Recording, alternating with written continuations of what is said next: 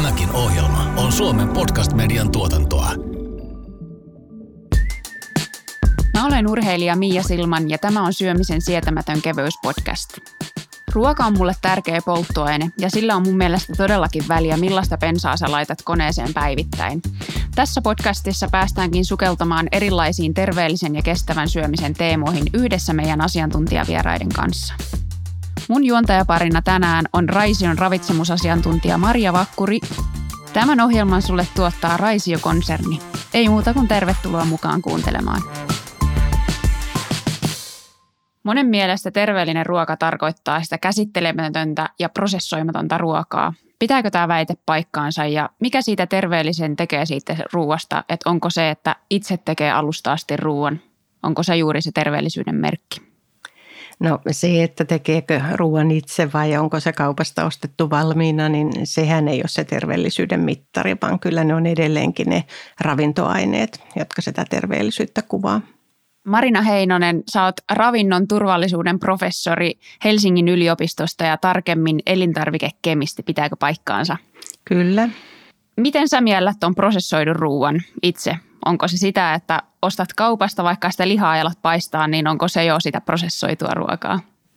No sekin on toki prosessointia, että jos, jos paistetaan tai keitetään, mutta, mutta tämä ruoan prosessointi, niin sehän on ihan yksinkertaisesti sitä, että me niin muutetaan, muutetaan ruokaa valmistaessa sitä ruoan, ruoan olomuotoa.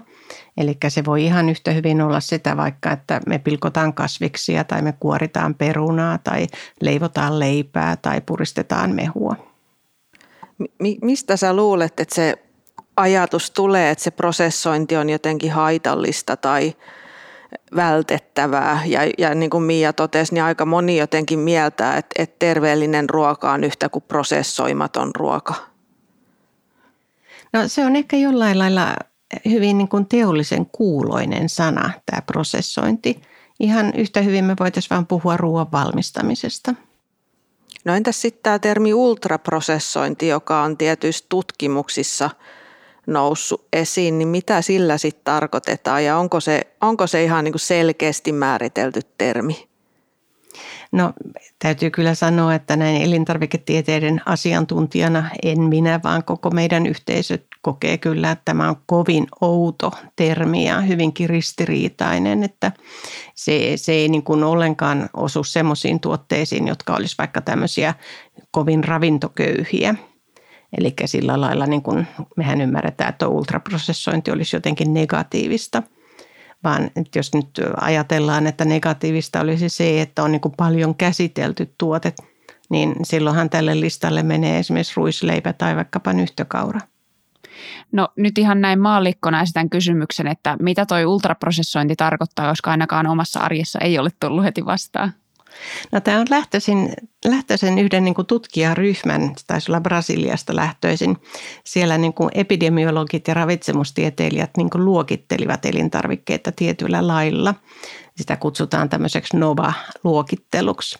Ja ultraprosessointiin meni niin kuin sellaiset pitkälle käsitellyt tuotteet, jotka usein sisältävät lisäaineita – mutta toisaalta niin kuin lisäainekategoriaankin oli sitten sisällytetty paljon sellaisia aineita, jotka eivät esimerkiksi EU-ssa ole millään lailla lisäaineita. Siellä oli esimerkiksi punajuuriväriä tai heraproteiinia. Minkälaisia tutkimustuloksia he sitten sai tai miltä näkökannalta he näki tämän ultraprosessoidun ruoan niiden tutkimusten perusteella? No Joitakin tutkimuksia on jo niin kuin julkaistu, missä on tavallaan yhdistetty se sairauden riski ja sitten tämmöinen niin sanottu ultraprosessoitu ruoka. Ja, ja kyllähän tietysti silloin niin kuin siellä sitten näkyy, että semmoiset tuotteet, missä on ollut suolaa, sokeria, kovaa rasvaa, niin, niin ne on sitten enemmän niitä, niitä jotka on olleet niitä haitallisempia elintarvikkeita – että ei välttämättä juuri se, että miten pitkälle on prosessoitu tai kuinka paljon sisältää lisäaineita. Niin ja sitten ehkä aina kun puhutaan ruuista, niin se kokonaisuus on se, että sitten toisaalta se voi tarkoittaa sitä, että jos siellä on niitä ultraprosessoituja ruokia paljon, niin sitten sieltä taas puuttuu jotain muuta, esimerkiksi kasviksia ja hedelmiä voi olla vähemmän. Että sitten se on niin kuin aina tietenkin haasteellista arvioida, että mikä johtuu mistäkin. Mm. Mm. Monethan ihmiset mieltää on prosessoidun ruoan nimenomaan kaupahyllyillä oleviksi valmisruuiksi, niin onko heittää jotain esimerkkiä, mitä tällainen maallikko ei välttämättä ihan heti lähtisi mieltään prosessoiduksi ruuaksi? No ajattele vaikka pakasten vihanneksia, jotka on siellä valmiiksi kuutioituna tai ei, ei edes kuutioituna, mutta siellä on vaikka herneet, jotka on jo niistä paloista erotettu. Mm. Ja nehän kuitenkin ajatellaan erittäin mm. terveellisiksi vaihtoehdoiksi, että Kyllä. kuitenkin kun sana prosessoitu ruoka, niin ihmisillä vähän niin kuin hälytyskellot siinä kohtaa nousee pintaa, että okei, että toi on sellainen asia, mitä tulee välttää, niin mm. en mä ainakaan itse henkilökohtaisesti lähde niitä pakasten vihanneksia välttelee. Hyvä näin. Toinen ehkä, kun mentiin kaupahyllylle, niin jos miettii valmisruokia, niin aika, aika monella on jotenkin semmoinen olo, että ne ei ole niitä suositeltavia vaihtoehtoja ja ehkä jopa vähän niin, että että et itseään kunnioittava perheenäiti ei käytä valmisruokia, niin toi mitä sä siihen sanoisit? No nyt tietysti kun me ollaan eletty tätä korona-aikaa, niin kyllähän me tiedetään, että tämä valmisruokien käyttäminen ja myöskin se take out mentaliteetti on lisääntynyt hyvinkin paljon ja eihän me silloin itse olla näitä ruokia tehty. Mm. Ja jos joku niin kuin miettii, että, että se valmisruoka olisi jotenkin automaattisesti niin kuin vähemmän hyvä valinta kuin joku muu itse tehty esimerkiksi, niin valmisruuessa on sekin etu, että aina voi sieltä pakkausmerkinnöistä tarkistaa, että minkälainen on se ravintosisältö. Nimenomaan. Ja kuitenkin monellahan se ruokavalio voikin olla hyvin terveellinen, vaikka joskus joutuiskin tai lainausmerkeillä joutuisi turvautua vaikka näihin valmisruokiin, että kun siellä on kuitenkin tarjolla niitä hyviäkin vaihtoehtoja. No nimenomaan hyviä vaihtoehtoja on ja ainahan kaikkia ruokia voi myöskin tuunata. Että jos vaikka syöt sitä makaronilaatikkoa, niin panet siihen salaattia joukkoon.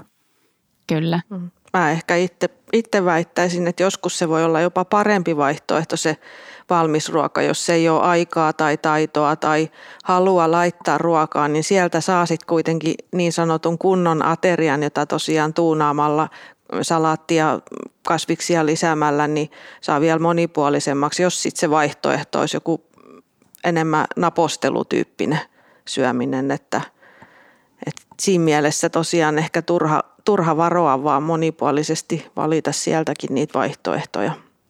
Ja tottahan se on, että kotikokkailussa niin eihän sitten kukaan kontrolloi sitä, että kuinka paljon ja minkä laatusta rasvaa me sinne laitetaan ja kuinka paljon suolaa me laitetaan tuotteeseen.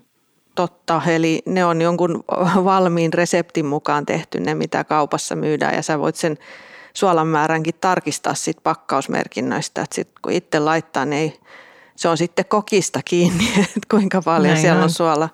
Se on silloin vähän sellaista suurpiirteistä se toiminta kyllä sitten, että harva tulee kuitenkaan mittailtua ihan tarkkaan, että no niin, nyt yksi teelusikka tätä ainetta ja toinen toista, että – se on sitten suoraan näissä valmissa ruissa niin merkattu, että okei, tätä on nyt tämän verran ja piste.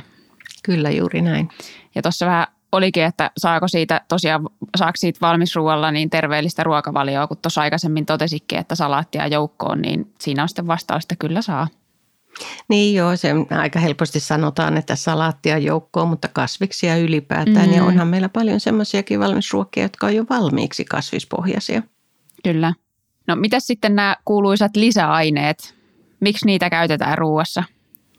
No miksi lisäaineita ylipäätään käytetään, niin niillä on niin kuin tietty tarkoitus, että joko ne edistää, parantaa sitä ruoan rakennetta, ne voi olla jonkinlaisia sakeuttamisaineita tai emulgaattoreita, tai sitten siellä voi olla sellaisia aineita, jotka säilyttää sitä ruokaa, vaikkapa benzoehappoa tai sitten voi olla sellaisia aineita, jotka vaikuttaa siihen aistinautintoon, että väriin ja makuun.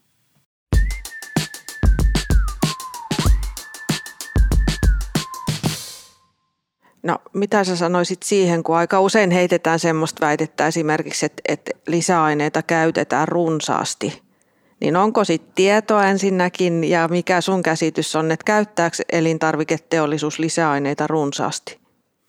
No jos mä ajattelen ihan sitä, että jokainen ainesosa tietysti on, on yksi osa siitä tuotteen hinnasta, niin, niin en usko, että turhaa käyttöä on niin kuin minkään ainesosan suhteen. Ja semmoistakaan ei kovin usein tule vastaan, että, että ikään kuin peitettäisiin jotain makua tai väriä, värin puutetta niin kuin suurella määrällä lisäainetta. Että kyllä hyvinkin vastuullisesti käytetään erilaisia lisäaineita ja tokihan meillä on siihen myöskin olemassa ihan lisäainelainsäädäntö, joka sanoo, että kuinka paljon saa käyttää ja harvoin sitä maksimimäärää käytetään. Eli Suomessa noudatetaan lisäaineiden ja säilöntäaineiden suhteen tarkkojakin määräyksiä, että ne ei meillä Suomessa saa kuitenkaan ylittyä. No kaikkien lisäaineiden suhteen, niin säilöntäaineiden kuin muiden aineiden suhteen kyllä noudatetaan. Ja mm. näinhän se on, että kun näitä lisäaineidenkin turvallisuuksia aina määräajoin tarkistetaan, niin siinäkin yhteydessä selvitetään myöskin niitä käyttömääriä, jotta saadaan selville, että onko meillä semmoisia väestöryhmiä, jotka kenties altistuisi liialliselle käytölle. Ja jos altistuvat liialliselle käytölle, niin kyllä se useimmiten on sitten niin, että on peiliin kattomista. Mm, eli viittaat siihen, että sit siellä ruokavaliossa on ehkä muutenkin jotain korjattavaa, että se on, ei ole riittävän monipuolinen ja sen takia tiettyjä lisäaineitakin tulee runsaammin. Kyllä, kyllä. Ja jos ajatellaan niin lisäaineiden haittoja, niin se varsinainen haittahan on silloin, kun semmoinen hyväksyttävä päiväsaanti ylittyy – ja niin Suomessa kuin monessa muussakin maassa, niin, niin lapset on tämmöinen niin kuin herkkä väestöryhmä, jolla saattaa jonkun lisäaineen määrä ylittyä. Ja Suomessakin niin on katsottu, että on kaksi semmoista säilöntäainetta. Toinen on benzoihappo, jota esimerkiksi mehutuotteissa käytetään, ja toinen on nitriitti, jota löytyy lihatuotteista – ja jotta sitten niin kuin voitaisiin vaikuttaa siihen, että tämä ylitys ei tapahtuisi, niin tietysti meillä ruokavirasto on antanut suosituksia, että, että minkälaisia mehutuotteita minkä ikäisten lasten tulisi välttää ja kuinka monta nakkia viikossa olisi niin kuin se sopiva määrä. Hmm. Onko sitten tota, kun kuitenkin Suomeen tulee paljon tuotteita myös muualta maailmassa, että to, tosiaan kaupahyllyt ei ole täynnä vain kotimaisia tuotteita, niin onko nämä kaikki lainsäädännöt ja rajoitteet samat myös muissa maissa vai onko niin kuin sit eroja? Meillä on niin EU-lainsäädäntö ja toki jos, jos EUn alueelle tuodaan elintarvikkeita, niin kyllä heidänkin tai niidenkin täytyy noudattaa meidän lainsäädäntöä – mutta sanotaan, että siellä tietysti välillä sattuu sitten tämmöisiä ylityksiä ja joko tulli tai, tai sitten muulla areenalla niin tuotteet vedetään pois. Joo.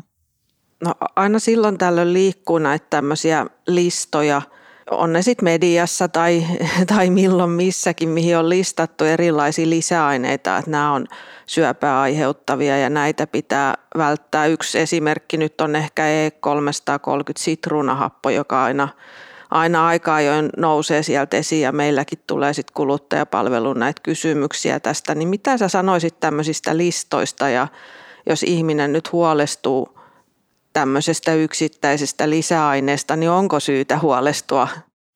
No mä itse suhtaudun kyllä lisäaineisiin ja muihinkin ruoan ainesosiin hyvin niin kuin tiede- ja faktapohjalta. Ja jos, jos lisäaineet on meille niin kuin turvallisuuksi todettu, niin en mä niin kuin näe syytä sitten tämmöisten listojen pitämiseen. Et se, minkä takia niin kun ehkä joidenkin henkilöiden on vältettävä tiettyjä lisäaineita, niin useimmitenhän se liittyy siihen, että he ovat allergisia – ja allergian aiheuttaa yleensä joku proteiini ruuassa. Ja silloin tietysti tarkastellaan, että onko siinä lisäaineessa jotain proteiinin hippusia. Esimerkiksi väriaine karmiini on semmoinen, joka on peräisin hyönteisen, hyönteisestä ja siinä saattaa olla sitä hyönteisen proteiinia pikkusen jäljellä ja silloin jotkut henkilöt voivat saada allergisia reaktioita.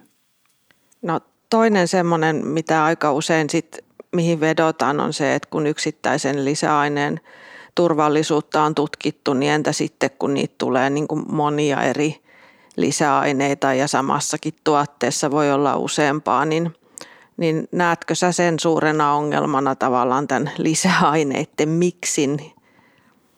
No jos ajatellaan, että miten me niinku ruokaakin syödään, niin kyllähän sekin on aikamoinen koktail erilaisia kemiallisia yhdisteitä – että kaikki nämä vitamiinit ja kivenäisaineet ja rasvatkin, niin kyllähän ne on kemiaa.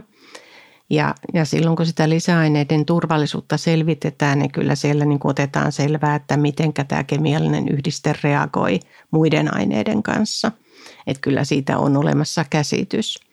Mutta se, että niin saataisiin semmoista tutkimustietoa just jostain lisäainekoktailista, että miten se vaikuttaa, niin semmoinen koe on oikeastaan aika mahdoton toteuttaa, koska suuri osa näistä lisäaineista on semmoisia, mitä me syödään muutenkin. Että se olisi aika rajoitettu ruokavalio, mihin pitäisi sitten tämmöinen koktail lisätä, jotta sitten saataisiin kenties jotain haittavaikutusta esille. No nyt kun näistä e-aineista puhuttiin ja aika paljon on ollut sitä liikkeellä, että katsotaan nimenomaan tuotteesta, että no kuinka paljon tämä nyt sisältää mitäkin e-ainetta. Että vähän lasketaan, että okei, tuossa on nyt neljä ja tässä on nyt kuusi, että toi ei ole varmaan hyvä, hyvä tuote nyt, kun tässä on niin kuin kuusi kertaa tuota e-ainetta mainittu, mutta harrastetaanko Suomessa paljon sitä, että osa niistä niin sanotuista e-aineista on kirjoitettu ihan niin kuin tälleen selkokielen muotoon ja loput on sitten mainittu niin kuin e-koodeilla? No kyllä, kyllä sitä on niin kuin ihan joka maassa, että noilla luennoilla aika usein otan kyllä esimerkkejä, sanotaan, että on moni jäätelö, jossa ei ole yhtään e-kirjainta ja kuitenkin siellä on hyvinkin paljon erilaisia lisäaineita. Mm. Et ehkä sitten pakkausmerkintöjä lukevalle vinkkinä se, että, että lisäaineet yleensä pitää ilmoittaa se ryhmänimi siinä ennen, niin sillä tavalla tunnistaa sitten ne lisäaineet, että siellä on esimerkiksi sakeuttamisaine ja sitten siihen perään on kirjoitettu ne nimellä tai e-koodilla, niin sillä sitten pystyy myös arvioimaan. Mutta sinällään ihan mielenkiintoinen kysymys, että mitä mieltä Marina oot? Voiko tuotteen terveellisyyttä arvioida sen perusteella, että onko siinä kuusi lisäainetta vai neljä? No eihän se lisäaineen määrä ole se terveellisyyden mitta, että se on edelleenkin ne ravintoaineet. Et mä suhtaudun ehkä hyvin oudoksuen siihen, että lähdetään laskemaan lisäaineiden määrää – että se ei ihan oikeasti ole terveellisyyden mittari. Ja sitten kun mä ajattelen sitä myöskin, että elintarvikealallakin on kehittymistä koko aika ja tulee uusia ainesosia ja on pyrkimys siihen, että käytetään monenlaisia kasvikunnan raaka-aineita, myös niitä sivujakeita. Ja jotta me niistäkin uusista ainesosista saadaan niin kuin maistuvia ja rakenteeltaan toimivia elintarvikkeita, niin kyllä se vaan on niin, että lisäaineet auttaa tässä. Hmm. No sä tuossa aikaisemmin mainititkin, että, että jo osasta lisäaineista voi olla haittaa, että kun tulee vaikka niitä allergisia reaktioita tai muita, mutta onko sulla antaa konkreettisesti jotain, että mitä lisäaineita nimenomaan tavallisen kuluttajan tulisi sit välttää tai kiinnittää huomioon niissä omissa ostoksissa?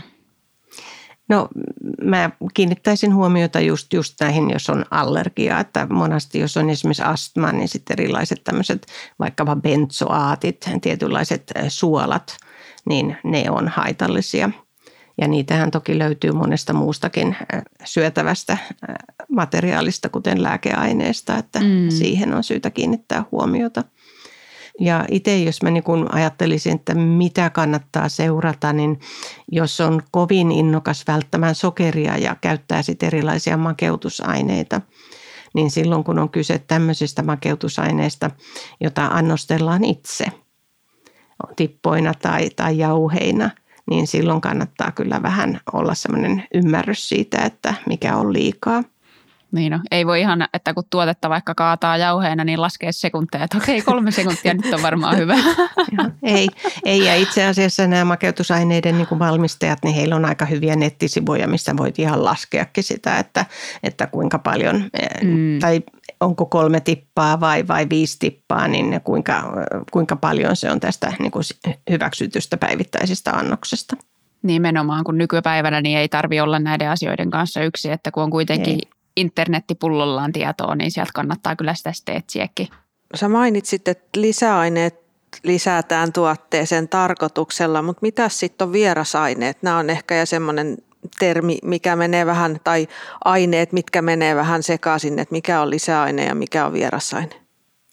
Se on ihan totta, että monta kertaa pannaan, pannaan lisäaineet niin kuin vierasaineet kanssa samaan kategoriaan, mutta se on se ihan selkeä ero, että lisäaineet on semmoisia, joita tarkoituksella lisätään ja jota me usein muutenkin syödään ruuassa. Ja vierasaine on ihan nimensä mukaan sellainen haitallinen aine. Ja suurella osalla vierasaineista niin meillä on valvontaohjelma, meillä on tietyt säädökset siihen, että minkälaiset jäämät me vielä sallitaan elintarvikkeissa – koska vierasaineisiin kuuluu myös tämmöiset niin kuin kasvinsuojeluaineiden tai, tai eläinlääkkeiden jäämät. Ja ihan, ihan nollatoleranssiin ei, ei näissä päästä. Mutta sitten jos ajatellaan tämmöisiä vierasaineita kuin vaikka ympäristömyrkyt, raskasmetallit, dioksiini, niin totta kai me pyritään siihen niin alhaiseen kuin mahdollista tasoon. Onko tuotteissa sitten erikseen mainittu sitten näistä vierasaineista vai ollaanko sitten vaan, että no joo, tämä täyttää kriteerit, että ollaan ihan hyssys sitten tästä aiheesta?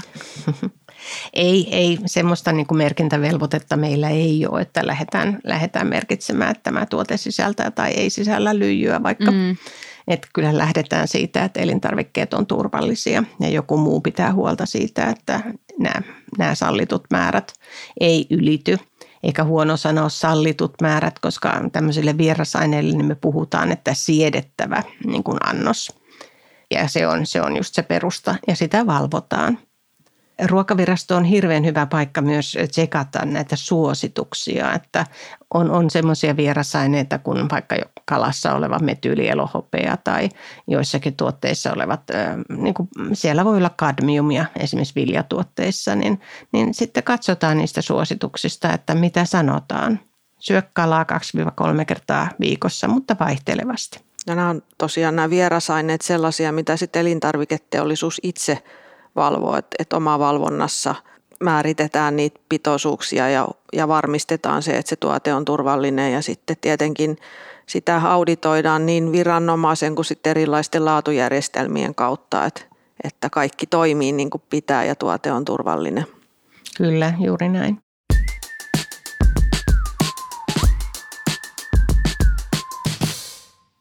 No mä palaan ihan vähän takaisin noihin valmisruokiin, mitä aikaisemminkin puhuttiin, niin kun se mielletään kuitenkin niin paljon epäterveellisemmäksi kuin se niin sanottu kotiruoka tai itse tehty ruoka, niin mistä tällainen mielikuva johtuu ja onko medialla sitten taas oma osuutensa tämän mielikuvan luomiseen? No varmasti media, some, maailma, kaikki se niin kuin monenlainen tieto, niin se tietysti luo sitä mielikuvaa ja ja meillähän on myös taipumus ihmisillä tavallaan uskoa joidenkin henkilöiden sanomaan enemmän kuin toisten, varsinkin jos on kyse jostakin ihailusta, urheilijasta, näyttelijästä tai fitnesshenkilöstä, niin, niin mm-hmm. tuntuu, että se semmoinen, vaikka se ei ole tottakaan, niin, niin semmoinen sanoma menee jakoon. Ja sitten tuohon, että teen kaiken itse, niin kyllähän siihen liittyy kaiken näköistä niin kuin ikään kuin semmoista sädekehää, että – me puhutaan vähän monenlaisista asioista, kun, kun rinnastetaan kotiruoka valmisruokaan. Ja nimenomaan ainakin itse olen huomannut, että jos on vaikka perheellisiä ihmisiä ja on kuitenkin vauvoja siinä, että, että sitten saatetaan vähän katsoa niitäkin huonolla, jotka vaikka tällaisia valmisvauvaruokia syöttää, kun sitä toinen on silleen, että no mä itse tässä keittelin vähän kasvissosekeittoa minun vauvalleni, että on terveellistä ruokaa sitten ja sä itse näköjään syötät sitten tuollaista prosessoitua valmisruokaa, että kuis nyt olet äitinä tollaiseen vaihtoehtoon päätynyt, niin mitä sä oot itse mieltä tällaisista ajatuksista? No hyvinkin ajankohtaista, kun tuossa seurailen lapsen lapsen ruokailua, niin valmisruothan on kehittynyt ihan hurjasti niin kuin lastenruuissakin. Ja edelleen niihin pitää, tai pitää paikkansa se sama, sama kuin muuhunkin valmisruokaan, että pakkausmerkinnöistä näkee, mitä kaikkea se lapsi suuhunsa saa näistä valmisruuista. Kun mä taas, jos mä kotona rupean sitä porkkanansosakeittoa keittämään, niin hmm, se ei ole yhtään säädelty, että mitä mä siihen laitan ja kuinka kauan mä sitä keitän. Että mitkäköhän ravintoaineet siinä jopa tuhoutuu. Mm, aivan totta kyllä toi. Oli hyvä pointti. Mitä sanoisit siihen, että, että voisiko sitten ajatella nyky, nykypäivänä, että ei käytettäisi lisäaineita ollenkaan? No mä oon itse sitä niin kuin ajatellut, että kun meillä kuitenkin on niin kuin kaipaus siihen, että on tuotteita, joista me saadaan esimerkiksi vähemmän energiaa, on se sitten rasvaa tai sokeria, niin nämä lisäaineethan tarjoaa ihan oivallisen mahdollisuuden tähän. Tai sitten tuotteita, joissa me halutaan, että, että saadaan vähemmän suolaa. Ja sitten erilaiset aromivahventeet, niin kuin se glutamaatti, niin on ratkaisu tähän. Et mä en niin näe syytä syytä siihen, että lisäaineita vältetään. Et esimerkiksi nyt kun miettii näitä monenlaisia niin kuin kasviperäisiä raaka-aineita ja sitä, että no taas tulee niin kuin ehkä tämmöiset jäätelömäiset tuotteet mieleen tai miksei voisi olla ihan tämmöiset kasvisburgeritkin, niin katsokaapa, että minkälaisia rasvanlähteitä siellä on. Et ihan oikeasti se on haaste, että saadaanko näissä uusissa tuotteissa rasv, kovaa rasvaa ja myöskin suolaa vähennettyä. Eli tavallaan ne lisäaineet omalta osaltaan voi, voi myös niin kuin edistää sen tuotteen terveellisyyttä. No näin minä väitän. No pystytäänkö ajattelemaan elämää esimerkiksi sillä, sillä tavalla, että meidän tuotteissa ei olisi yhtään säilöntäaineita? Totta kai siis on olemassa hyvin monta muuta keinoa niin kuin säilyä tuotetta, että lisäaineet on vain niin kuin yksi niistä. Että on erilaisia suojakaasuja ja kuivaamisia ja, ja säilykepurkkeja, aseptisia pakkauksia, vaikka mitä. Ja totta kai raaka-aineillakin on merkityksensä. Kyllä. Jos on sitten ihminen, joka kerta kaikkiaan kammoksuu tai vieroksuu lisäaineita ja haluaa niitä välttää, niin, niin mitä ohjeita antaisit tämmöiselle ihmiselle? Mitä tuotteita valita tai miten, miten sitten karsii ne lisäaineet mahdollisimman vähin? No totta kai se yksi vaihtoehto on sitten, että panostaa siihen ruoanlaittoon ja tekee ruokansa raaka-aineesta itse. Et se on tietysti se semmoinen selkeä vaihtoehto. Mutta kun ajatellaan niin valmisruokiakin, niin meillä on hyvin paljon semmoisia vaihtoehtoja, joissa ei ole lisäaineita lainkaan. Että tämä tietysti vaatii tämmöiseltä kuluttajalta niin kuin hyvin valistuneisuutta, että hän on ottanut selvää, että mitä ne ovat ne lisäaineet, jos ei siellä vaikka sitä E-kirjainta olekaan. Mm. No nyt on kaupassa kuitenkin paljon jaotella, että okei, että täällä on siivoustuotteet ja täällä on säilömistuotteet ja muuta, niin voisiko sitten tällaisille henkilöille olla jopa kaupassa oma hyllynsä, että okei, hei, täällä on sä, niin kuin sellaiset tuotteet, jossa ei yhtään lisäaineita tai säilöntäaineita tai muutakaan, että olisiko tällainen ajatus ihan hölmö, että sitten on erikseen myös tällainen hylly niistä tuotteista? No mä en itse koe sitä tarpeelliseksi, että, että täytyisi olla tämmöinen segmentti kaupassa, että kun mä en itse näe niin kuin näissä lisäaineissa minkäänlaista niin kuin turvallisuuden uhkaa.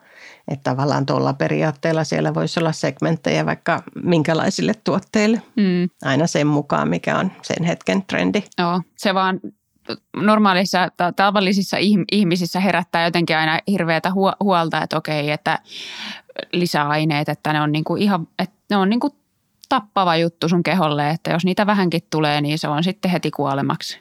Että se on vähän niin kuin aiheuttaa sellaisia isoja mielikuvia ihmisissä. No mä toivon, että Viikistäkin valmistuu vuosittain vähintään 65 henkilöä elintarviketeollisuuden palvelukseen, jotka pystyy levittämään sitä tietoa, että lisäaineet eivät ole haitallisia meidän terveydelle. Mm. Että kyllä ne on ne rasvasuola ja sokeri. Se on varmaan siinä kohtaa, kun ihminen esimerkiksi itse leipoo ja lisää sinne leivijauhetta, niin ei, ei tule miettineeksi, että, että lisää sinne lisäainetta. Että se on vaan jotenkin niin kuin terminä – vieras ja, ja siihen liittyy näitä pelkoja, vaikka, vaikka jokainen varmaan itsekin käyttää niitä lisäaineita siellä ruoan valmistuksessa. Se on aivan totta, että kun aikaisemmin oli esillä tämä sitruunahappo, niin kuinka moni meistä esimerkiksi käyttää sitruunamehua erilaisiin valmistusosioihin, vaikkapa estämään sitä avokadon tummumista. Nimenomaan eilen itse tein kuokamoolle ja pistin sinne sitä sitruunamehua, niin nyt on taas lisäaineita käytetty. En tiedä mikä, että onko se se lisäaineiden pelko, että ajatellaan, että niistä olisi jotenkin haittaa vai onko se, onko se kuitenkin se, että jotenkin ne on se semmoinen mittari, että ruokaa on jotenkin, jotenkin väärin laitettu. Mm. Että ei ole aitoa sittenhän ainakin noista säilöntäaineista liikkuu paljon sellaisia myyttejä, että esimerkiksi ihmiset käyttää tuotteita, missä on paljon säilöntäaineita, niin ihan hautausurakoitsijoilla on sellaisia ongelmia, että kun ihmiset ei meinaa maatua ja tiedätkö, tällaisia ihan, ihan aivan kummallisia myyttejä, niin mitäs mieltä te olette näihin? No aika harva lisäaine on ylipäätään semmoinen, joka meidän elimistöön kertyy – että kyllä me usein me puhutaan aineista, jotka on joko vesiliukoisia ja se poistuu niin kuin virtsan mukana tai sitten muutenkin hajoaa elimistössä. Että toi on kyllä nyt ihan höpöpuhetta. No nykypäivänä sosiaalinen media on niin täynnä kaikkia vaikuttajia, jotka puhuu milloin minkäkin tuotteen tai dietin tai ruokavalion puolesta puhujia, niin mikä sun mielestä on sellainen, että mistä tällainen maalikko osaa, osaa sitten tota, erottaa, että tämä on nyt nimenomaan kyllä terveellinen tuote?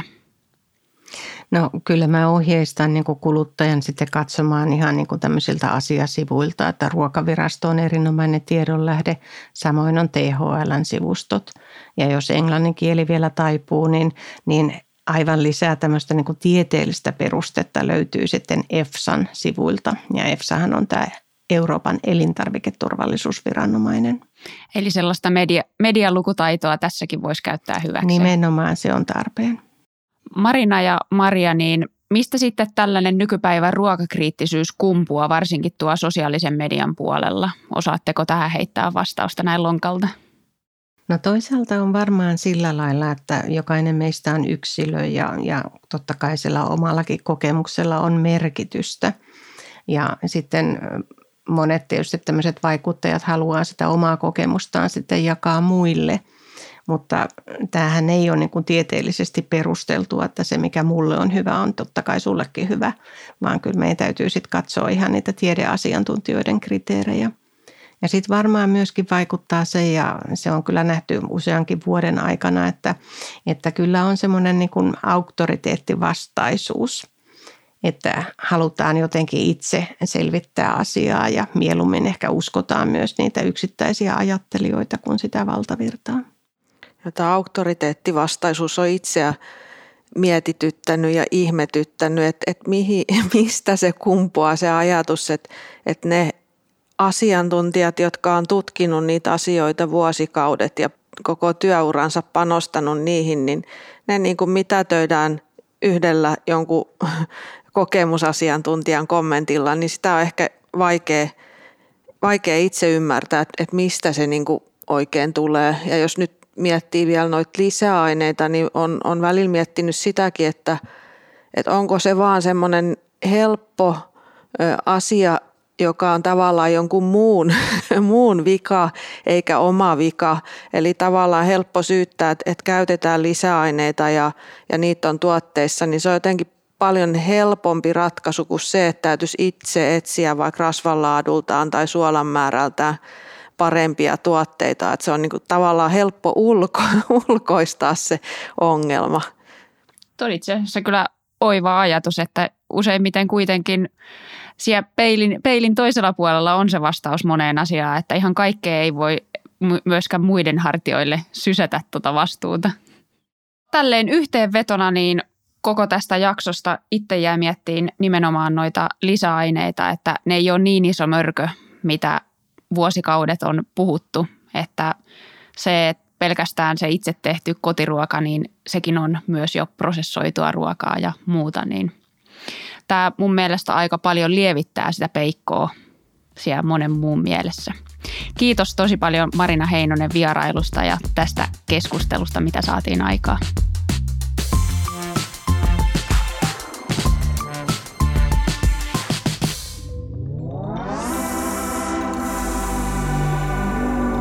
Tämän podcastin tuotti Suomen Podcast Media.